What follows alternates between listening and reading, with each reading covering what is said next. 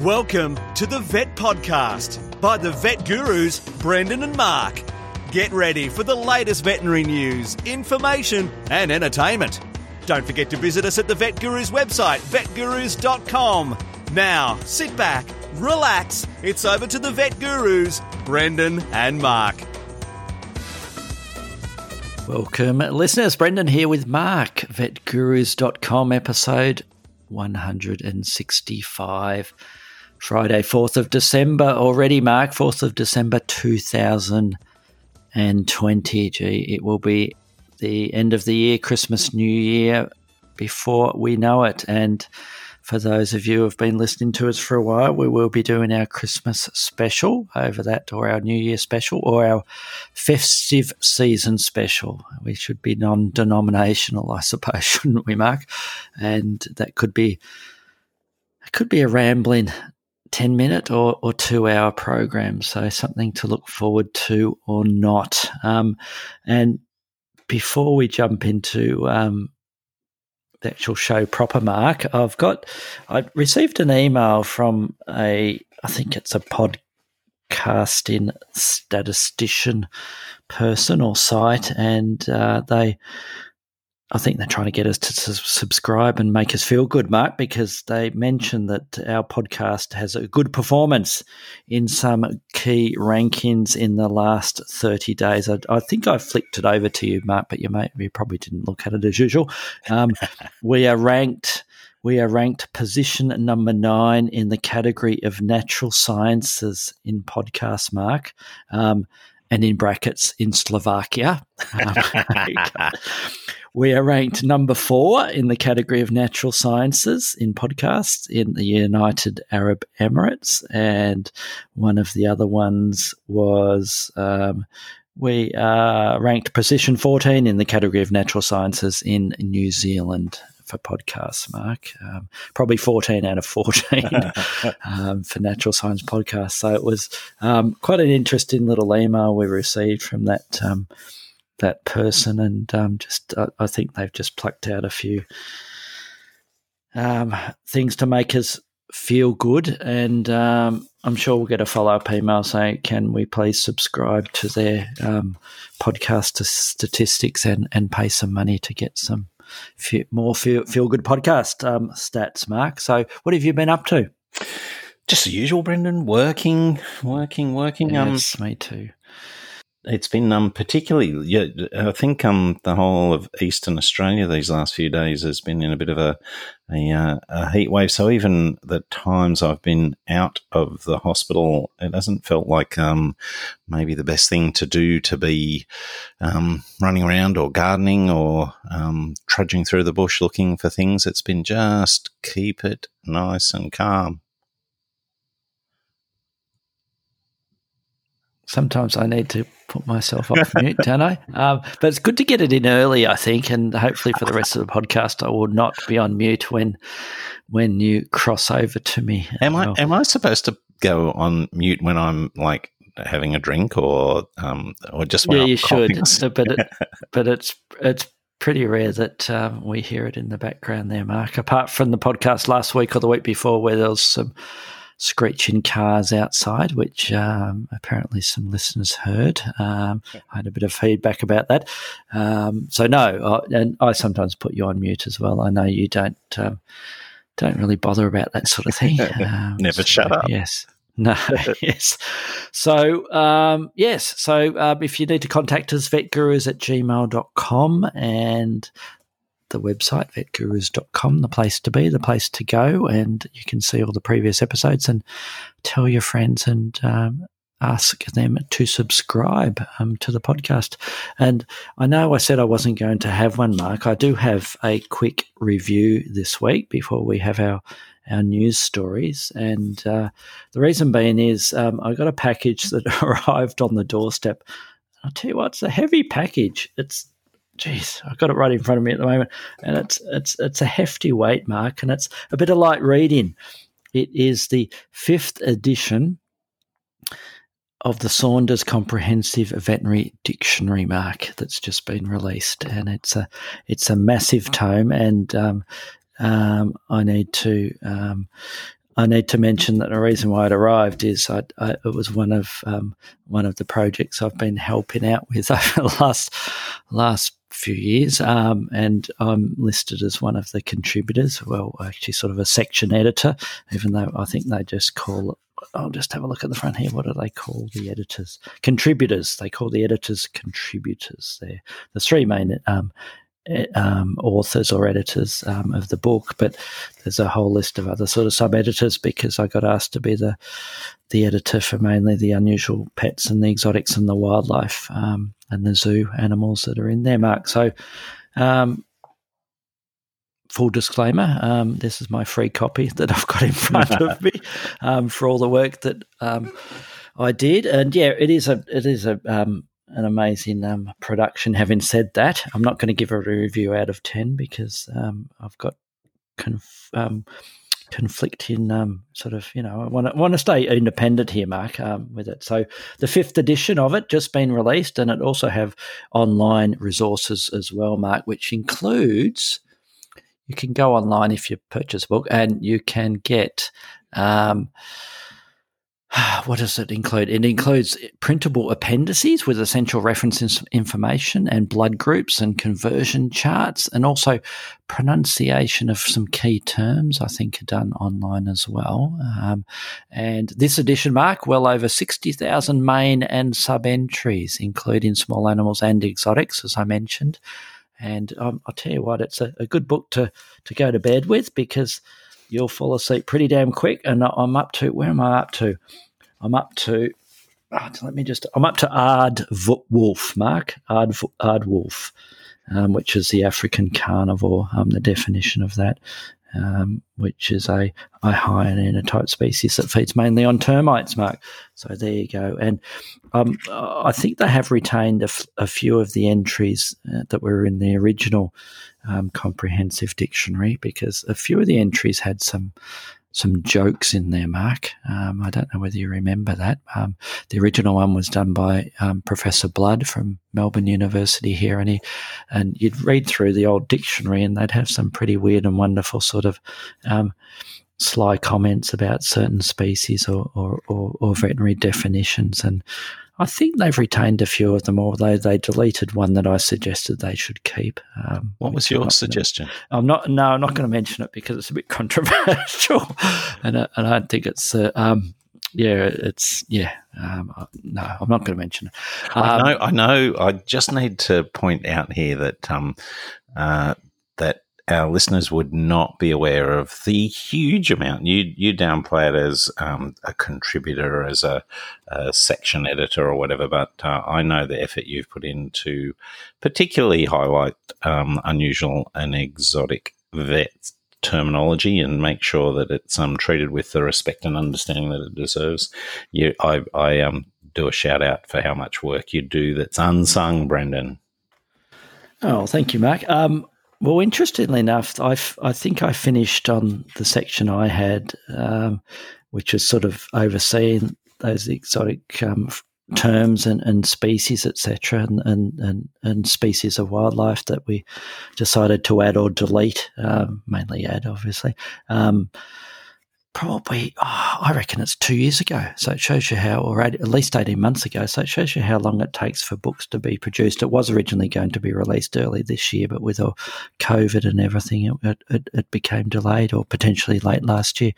So um, it has taken a while. And, and since then, or actually during that period, there was probably several hundred, if not more, um, words that um, relate to exotics and, and wildlife that uh, we would have, or I would have liked to have been included. So I think we'll have to wait for the sixth edition for those to be included. So it just shows you how how quickly things become out of date to a certain um, certain amount. Not that this fifth edition is out of date. It's the perfect, um, most up to date comprehensive veterinary dictionary on the market, Mark, and uh, it also has the online uh, resources as well. So so there you go. But it, I reckon it weighs a good almost two kilograms or so. So um, yeah, it um, you know, if you're sick of um, getting definitions there, you can always use it as a doorstop, um, and it would be very suitable for that. No, it's fantastic, and um, the, it's um, great contributors in there, and it, and it's beautifully illustrated too. It's got color photos in there and it's got diagrams and it's got reference values, the bloods and, and other bits and pieces. And I'm sure it'll be a a text that is standard reading for veterinary students and a lot of vets as well. So there you go. That's my review. It was going to be a two minute review, but it ended up being what um, eight minutes or so probably. And um, it's available now from all good bookstores, and it's an Elsevier um, production or or printing. Um, so that's my review, Mark. And I think you said you have one, but um, we'll ha- hold that off to next week um, to keep our listeners waiting. Um, so let's jump into our news topics. Um, we have one each, and you have one about um, a, an iconic Australian species. I do, Brendan. Um, it's a little bit um, depressing, the news about our platypus, um, the Australian monotremes that lives in the water, and uh, and and the latest information is that uh, recent surveys suggest that the numbers of these animals in the wild are dropping, and particularly my home state, state of New South Wales, um, the Australian Conservation Foundation uh, was the predominant sponsor of the study, and um, that uh, overall, um, 32% uh, of the, the, the drop in number of platypus in New South Wales has dropped by 32% in the last three decades. Uh, Queensland wasn't far behind with 27%, and your home state, Brendan, still uh, being a stronghold for platypus, but still saw a 7% decline over the whole state. But catchments around your hometown of Melbourne uh, saw numbers dive by almost two thirds. Um, and uh, the previous uh, conservation status um, uh, um, of um, stable has been shifted to vulnerable for this species as a consequence. Um, and it, I mean, it just, um, you know, uh, such a high profile, um, emblematic species, uh, so unique to our country, and um, and you know, so characteristic of of the differences of Australia. To see the numbers plummet like this is just heartbreaking. Newspaper reports uh, from a century ago uh, suggested that hunters might um, bag as many as 20 pelts a day uh, from this species. Um, and uh, so that sort of gives some indication about, um, about how easy they were to come across. Um, there would be very, very few people these days that, uh, that, um, well, get to see a single one, let alone 20. Um, so, so it's a, a little bit of a, a heartbreaking situation. It does appear to be the case, Brendan, that um, it's a whole tidal wave of um, land clearing, uh, catchment changes in uh, uh, water flow, um, the bushfires, all these uh, things have rolled into one and put unique pressure on this um, very, very special um, animal. It's a little bit heartbreaking all round. And, and the worst part about it is that I don't see you know, even uh, knowing this stuff hurts, but you would think that it might trigger, oh, we've got to change this or that for uh, reasons, you know, just to save our most um, iconic species. Uh, but I don't see anything in the near future that's going to um, uh, change the circumstances and um, and allow us to stabilise or increase their population, Brendan.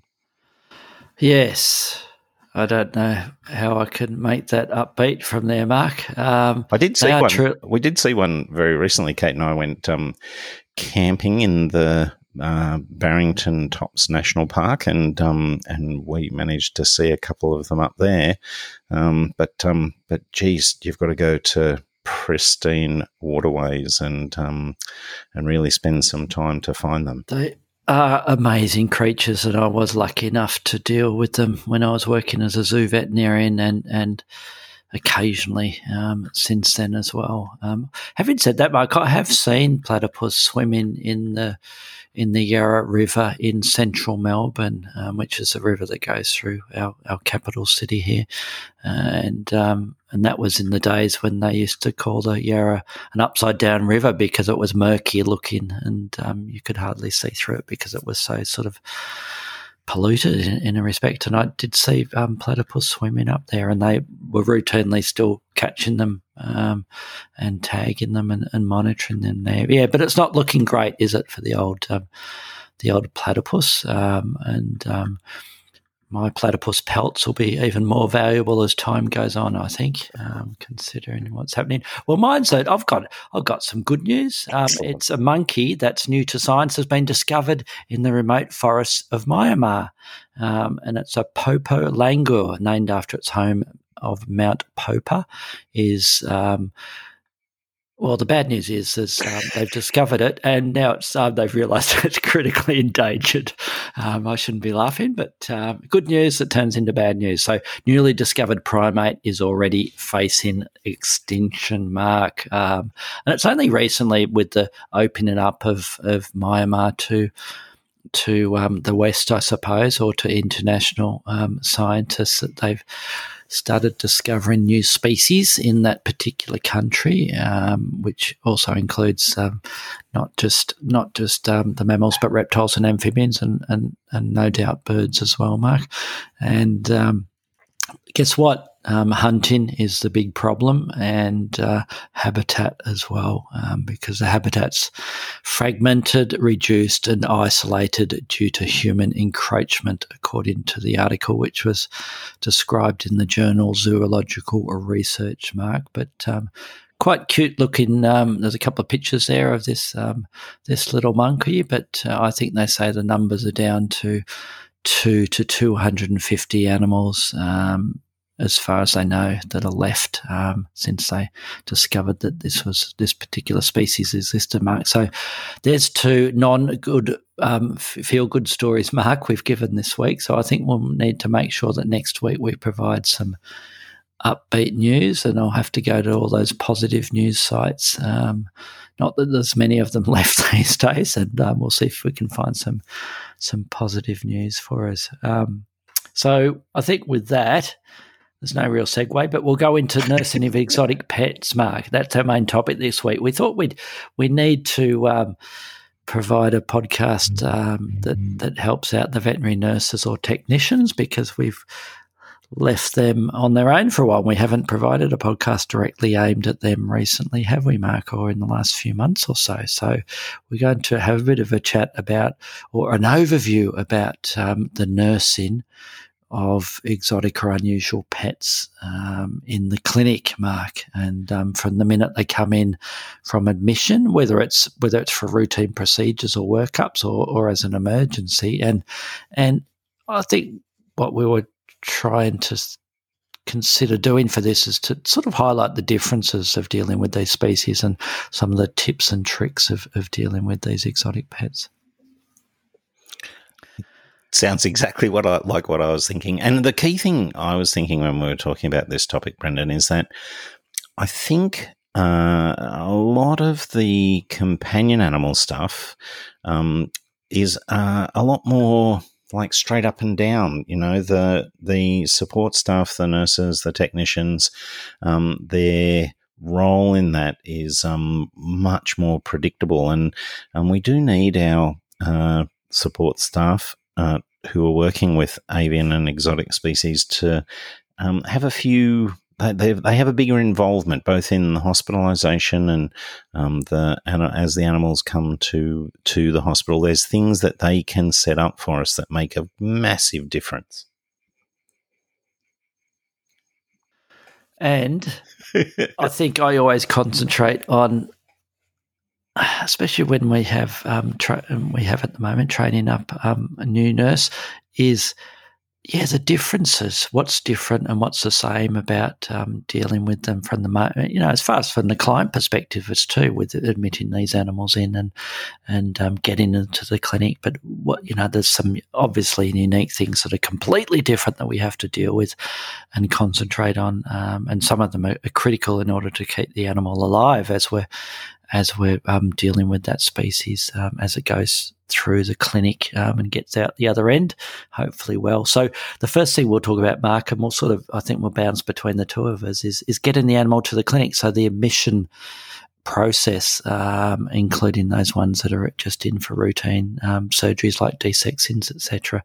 And I think a key one there is the the, the the pre-admission um, sort of chat to the client about getting the animal to the clinic. You know, how do you transport the animal to the clinic, and and concentrating on the differences like um, keeping the animal warm and quiet and dark, um, especially with with the reptiles, for instance, they, they need to be um, on, on a heat pad, um, and simple processes like we've spoken before in the podcast, having a, a little wheat sack or a heat bag that they have in one corner of the the box for reptiles um, with a towel overlying that, and then the animal in a um, in a little pillowcase um, with the option to sort of crawl or slither off that um, heat pad so it doesn't um, get burnt there. So it needs to be warm. It needs to be quiet. It needs to be restrained. How many how many um, animals have you seen out in the car park or, or clients drive up to the clinic where they've got an animal that's just roaming freely around the car, Mark. Have you had that many times? Many, many, many times, and and that's despite the support staff making a big point of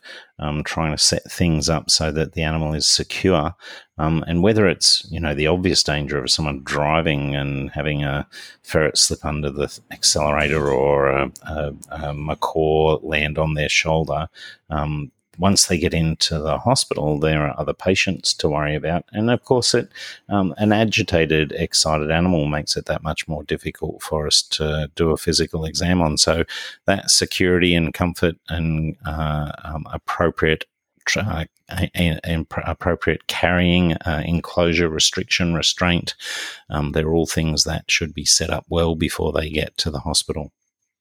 Absolutely, and it doesn't have to be anything fancy. You know, we can they can use a, the normal cat carriers or a little cardboard box or or variations thereof, but it's just sort of um, really, in, we have little um, pre-admission care sheets that we give to clients, or we can email to them that walks them through the process of your animal's coming in for a routine procedure. It's an unusual pet; it's a rabbit, for instance, and this is a process that we recommend because there are things that are different, and part of that is the the whole starve or not starve situation, isn't it, Mark? And and typically, clients will will will think that yeah I need to starve my rabbit or my guinea pig or my snake or my ferret um, before I bring it to the clinic for its routine surgery uh, because that's what you do when you're a human and you go to hospital. You need to starve overnight and it's what you do with your dog and your cat. Um, but what about the unusual pet mark, do we do the same with those?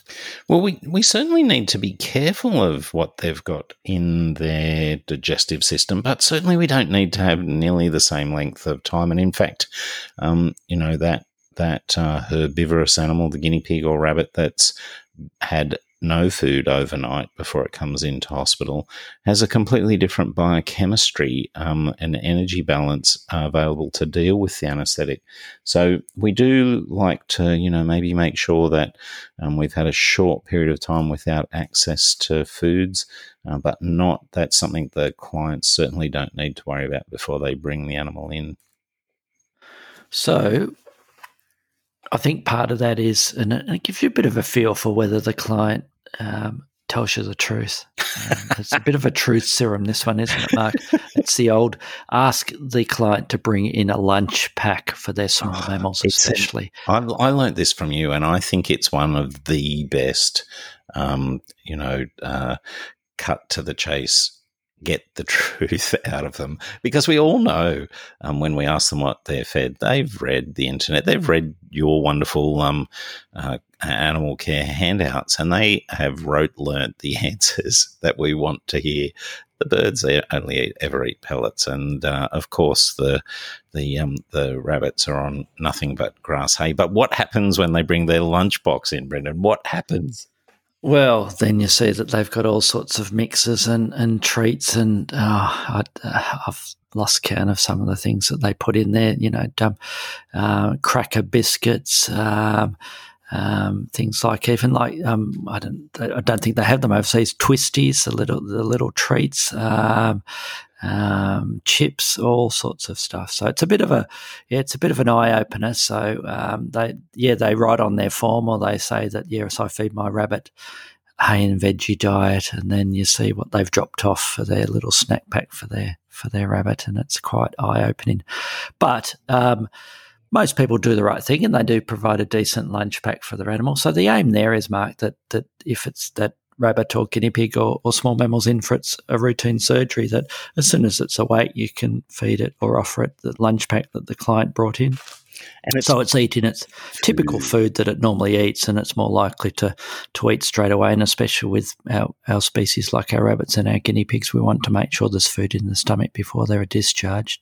Um, so, and it's it's better the clients providing that food than you trying to hunt around for them. Although we certainly are often out the back trying to grab some grass and bits and pieces and and, and raiding somebody's lunch um, salad to to provide a bit for a rabbit that wasn't dropped off um, with adequate lunch pack for them, Mark.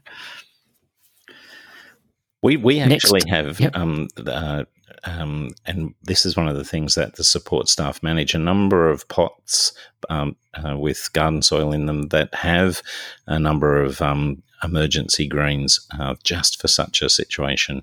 Um, and so it is. There's an extra thing that they can be prepared if space permits at the hospital. Is that your excuse for having all that wacky tobacco, Mark, in your clinic um, out the back there? Um, it's for it's medicinal purposes, is it? Of course, we've got the the cannabinoid oils. yes, that's right.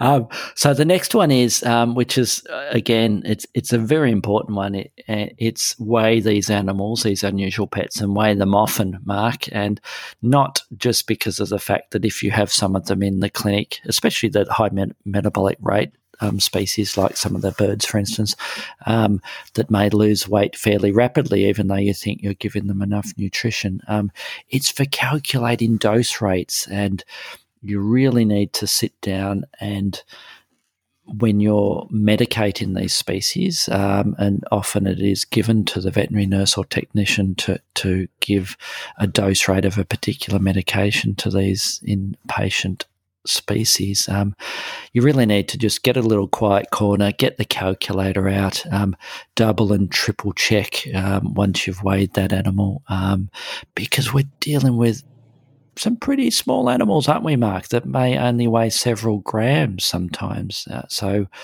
doing your calculations correctly and avoiding um, a misplaced decimal point is essential. Well, there was a uh, long term myth, wasn't there, Brendan, in, in our line of work that um, ferrets, for example, were very sensitive to um, to the local anaesthetics. Um, and um, what seems to have happened to beget that myth is that um, is that the doses weren't worked out accurately. When you use the the appropriate dose, um, I think many people were just um, you know drawing up half a mil and uh, delivering it to the ferret um, and not working out the dose specifically.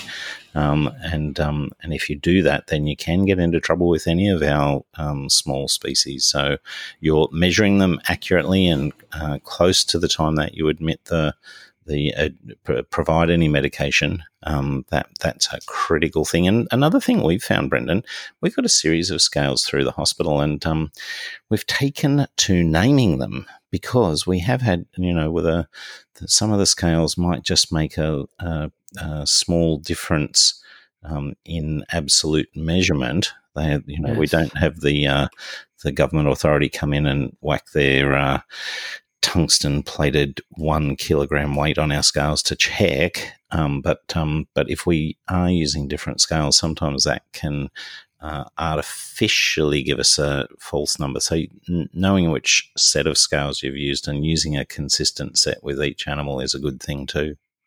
So you must tell me then what what's the name of these scales? Is it the one that works and the one that doesn't work, or what are the, or is it Joe, Joe and Sally and and and uh, Martha? Flat battery.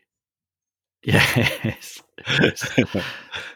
the little scales, the big scales. What do you? What we've got. We've got. I think uh, we also. I counted this up at one point. We've got um, something like um, we've got the big scales out the front that do the dog and cat sort of, you know.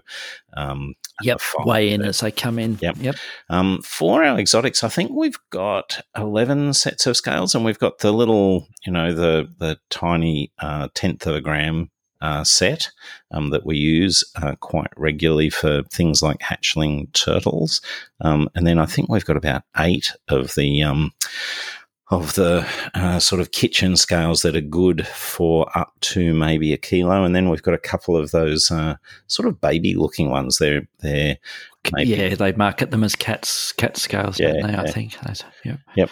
Yeah. So it's easy, fair- and particularly between sizes, you know, that um, if you put one of the birds onto the cat size scale and then put it onto the kitchen scale type, um, you'll um, you'll often get quite a significant difference. So can, being consistent, once you get a number of these scales, um, being consistent with the patient and the scales that you use with them can help.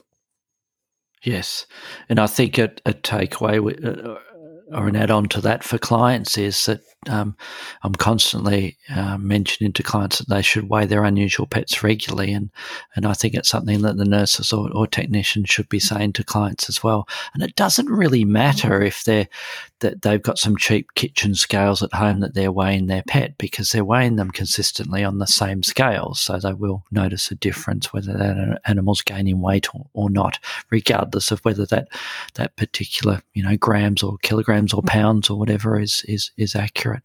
So um, it's and and they're cheap, aren't they? You know, those those kitchen type scales are only several dollars, and um, it's something that um, we really push for the clients to do. So once we've got that animal in, Mark, so we've admitted it to the clinic, they've got their lunch pack, we've weighed that animal. What's our next step with them as far as the nursing um, of these pets? What do they do with them?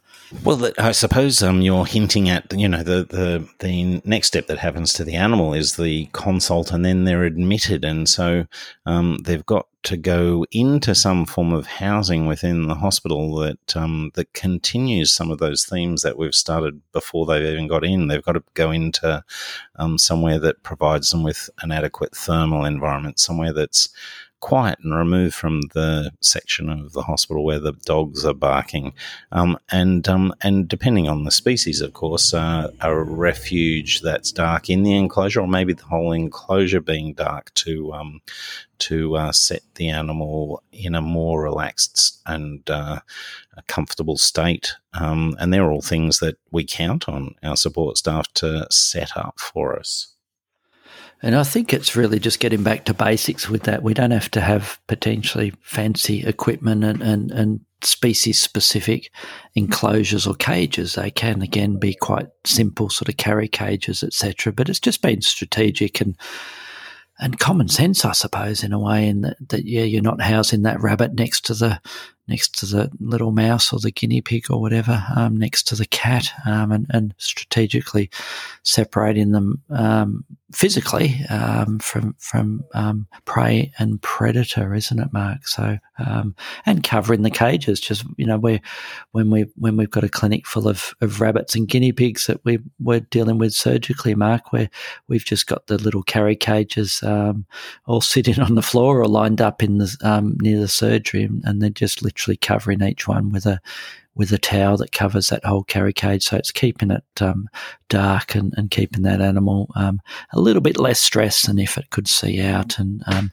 feel like it's um, out in the open and, and about to be preyed upon. Um, so housing, yeah, heat, dark, quiet. Um, enclosure design can just be pretty simple with it, and it, and it's locating them somewhere which um, is a decrease in the stress as best we can for them. Um, what else would we um, sort of point out that's a little bit different with nursing of exotic pets? Anything else that you'd like to chat about, mate? Well, with respect to housing, I was the only other thing I was going to mention, and you've mentioned it several times in other podcasts, is um, we have to be acutely aware of a sense that um, we don't routinely use, um, and that's um, the olfactory environment. Um, and I, you know, it is a, a, useful thing to keep them in their carry cage with uh, bedding or uh, whatever stuff they've come in with uh, because it will have their odor and that adds to their level of safety. And if you do have to transfer them to a hospital enclosure for, you know, maybe oxygen support or um, uh, additional appropriate heating, then transferring that bedding, the the hay that they've been resting in, or the the uh, maybe the hide that's been in the enclo- the the carry cage, um, those things do carry that. Um, that uh, familiar smell that um, is so important to these animals. So so yes, I think um, uh, that's the only other thing I'd with the housing, just yes. be aware of the and smells. That, and that could be as simple as pulling out a bit of the hay that's a sort of substrate that was or food that was sort of substrate and food that was put in with that rabbit or guinea pig in the carry cage that the owner bought. Yeah, and and yeah, it's a great point there. Just making them feel a little bit at home, isn't it, Mark?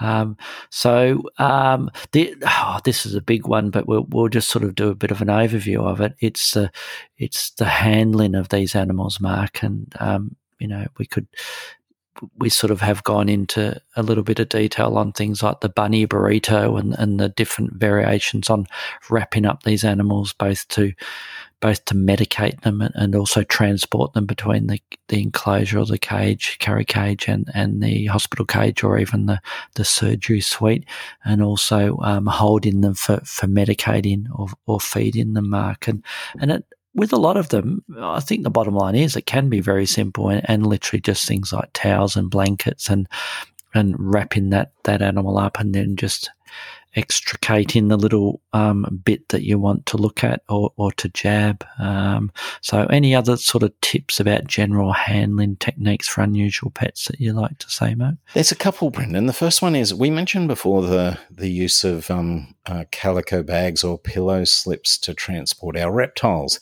and um, and we have seen a potential problem with some of these. So, professionally made bags will be seamed in such a way that um, that there's no threads for the reptile to get tangled in inside the bag.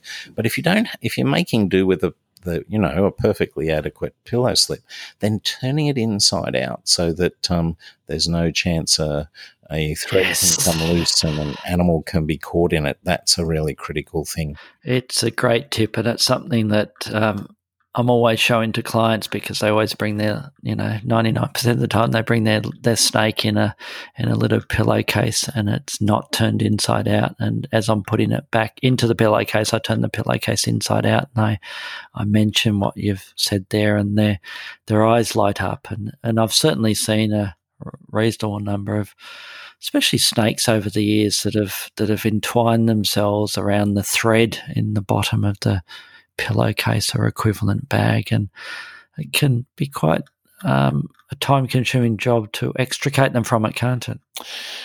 It, and sometimes it can be life threateningly dangerous if they're in there yes. for a while, tangled up like that. The other thing I think that's worth mentioning, Brendan, and this is, you know, once again, we're sort of getting back to basics. Um, I often, one of the th- beginner's tricks I learned um, was that when we are restraining these animals, I it's a good rule of thumb to not um, think in your head that you're like it's important to physically restrain them, to hold them down. What I think I try and get in my head, and what seems to work with the support staff I work with, is that whatever you're using, whether it's your hand holding a bird, um, whether it's a, a bunny burrito, um, that structure is um, is almost like a gentle wrap, a supportive cage. And the best handlers I often find are the people who apply the minimal pressure to get the animal to be comfortable and do what they want.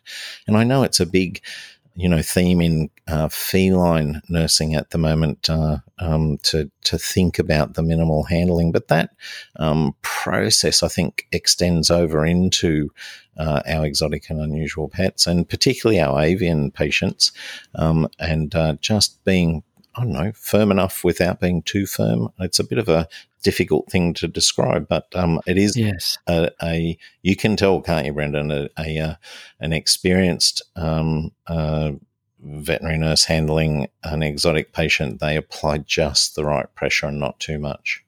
Yes, and with those prey species to sort of add on to that, you know, they if if you're approaching them from above and sort of grabbing that rabbit or that guinea pig from above, then it, it's it's going to be a lot more frightening for them because it's like they're being grabbed by a, a raptor, etc.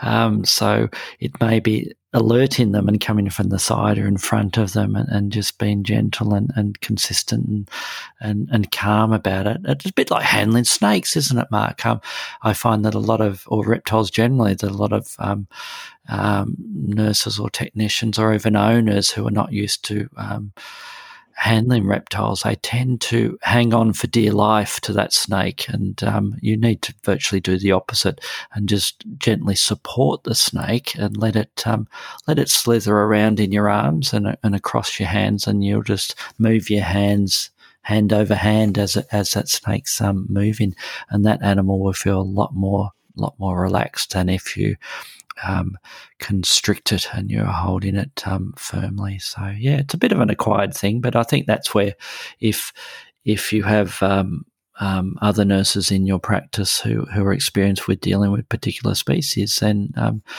you know, 99% of the time, they're more than happy to show you their techniques and how that, what they've acquired over time with experience of how to handle them. And they're more than willing to show a less experienced nurse how to, how to handle them correctly or, or as less, least stressed. Um, so, so the animal is, is not stressed out.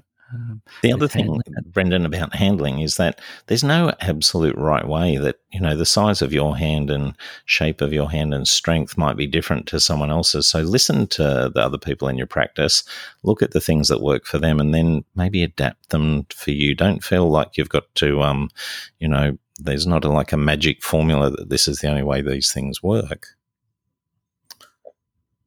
Yes, um, I agree. Um, one other well before we finish i mean there's lots more things we should um, we could chat about um, with with nursing of exotic pets. The only other one I like to mention, which is a bit of a difference with unusual pets, is um, making sure uh, um, the post anaesthetic time frame um, where we have an increased risk compared with other species of of complications during that immediately post anaesthetic um, period. So once you've woken that, especially the small mammals, um, once you've turned the animal off the anaesthetic, it's been on the oxygen for a bit, you've taken it off the surgery table and it's in a recovery cage or, or even a recovery bo- box within the surgery um, room. That's an increased risk time um, compared with other species for post anesthetic complications, including death. So, whereas our dogs and cats, once they're put back in the um, hospital cage. They're extubated. Um, they're often just left to their own devices, aren't they, Mark? And they're checked on occasionally um, throughout the day until the discharge. Um, so we need to look at and, and, and constantly monitor those um, small animals in particular, but any of the unusual pets um, immediately after they've um, recovered from that anaesthetic and during that next, you know, several minutes to several hours, they need to be regularly checked and I've even had um, some of them, and I'm a little bit concerned about where I'd, have, I'd literally have um, the carry cage, um, recovery cage, sat next to the um, the nurse on duty, and they they literally have the animal right at their feet that they're constantly um, observing the animal. What do you think? Why does that happen, Brendan? Do you have any theories? I know you're full of theories. Yeah. No, I've, I've, got one. I think I well, one, one. one, Yeah, well, one. I think it might perhaps um, related to the stress response um, when when they're recovering. That's the one I I've always sort of thought that we're dealing with prey species or species that aren't used to being handled. Um, so um, so not not locking into the um, thought that it's related to the anaesthetic protocol. I'm more concerned about the the anaesthetic has worn off, and we've got an animal that's um, highly sort of stressed and and, and heightened um, awareness of its surroundings that it's um, stressing out because it's um, often we're dealing with species that we could still regard as a wild wild species and not domesticated. So that's my theory. I know. I, I, I, agree with you entirely. I think um, that, that it is a critical stage of their recovery because um, they're going to be, um, you know, they've gone from oxygen to less oxygen. It's going to be a slightly hypoventilated animal recovering from anesthetic. They are going to have um, uh, surging adrenaline and that intersection between the heart's requirements for um, for oxygen uh, rising rapidly and the ability to ventilate only needs the weight of the head to be at a slight angle. And we all know the difficult pharyngeal structures in a rabbit's um, throat. Um, and just a fold in the wrong spot compromises oxygen for a little while, and then you're in a difficult position. So you are completely uh, correct to insist that um, that they're monitored intensely at that time. I reckon, Brendan, it is a universal thing for us that have um, uh, surgery and anaesthetics in exotic animals. And those, if the worst thing happened there and that, that animal did did pass away or die, then they they can be the worst ones to deal with. Not that any of any anaesthetic or post anaesthetic death is is good um, because you've completed the surgery. The animal's supposedly off the anaesthetic and, and recovering, and then for it to to die during that um, period after that, they they can be quite devastating, can't they, Mo? Definitely, definitely the case. Well, I think we should get out of here because we're we're almost past our um, supposed time frame. Which we've just got we've just got the biggest thunderstorm rolling up the coast to Newcastle. I can see the lightning, so I know my internet is going to die very shortly. so I think you've picked the right time. The outro man has walked in the room at the right time. He's he's earning his keep this week, Mark, and thanks to everyone for listening, and we'll talk to you all next week.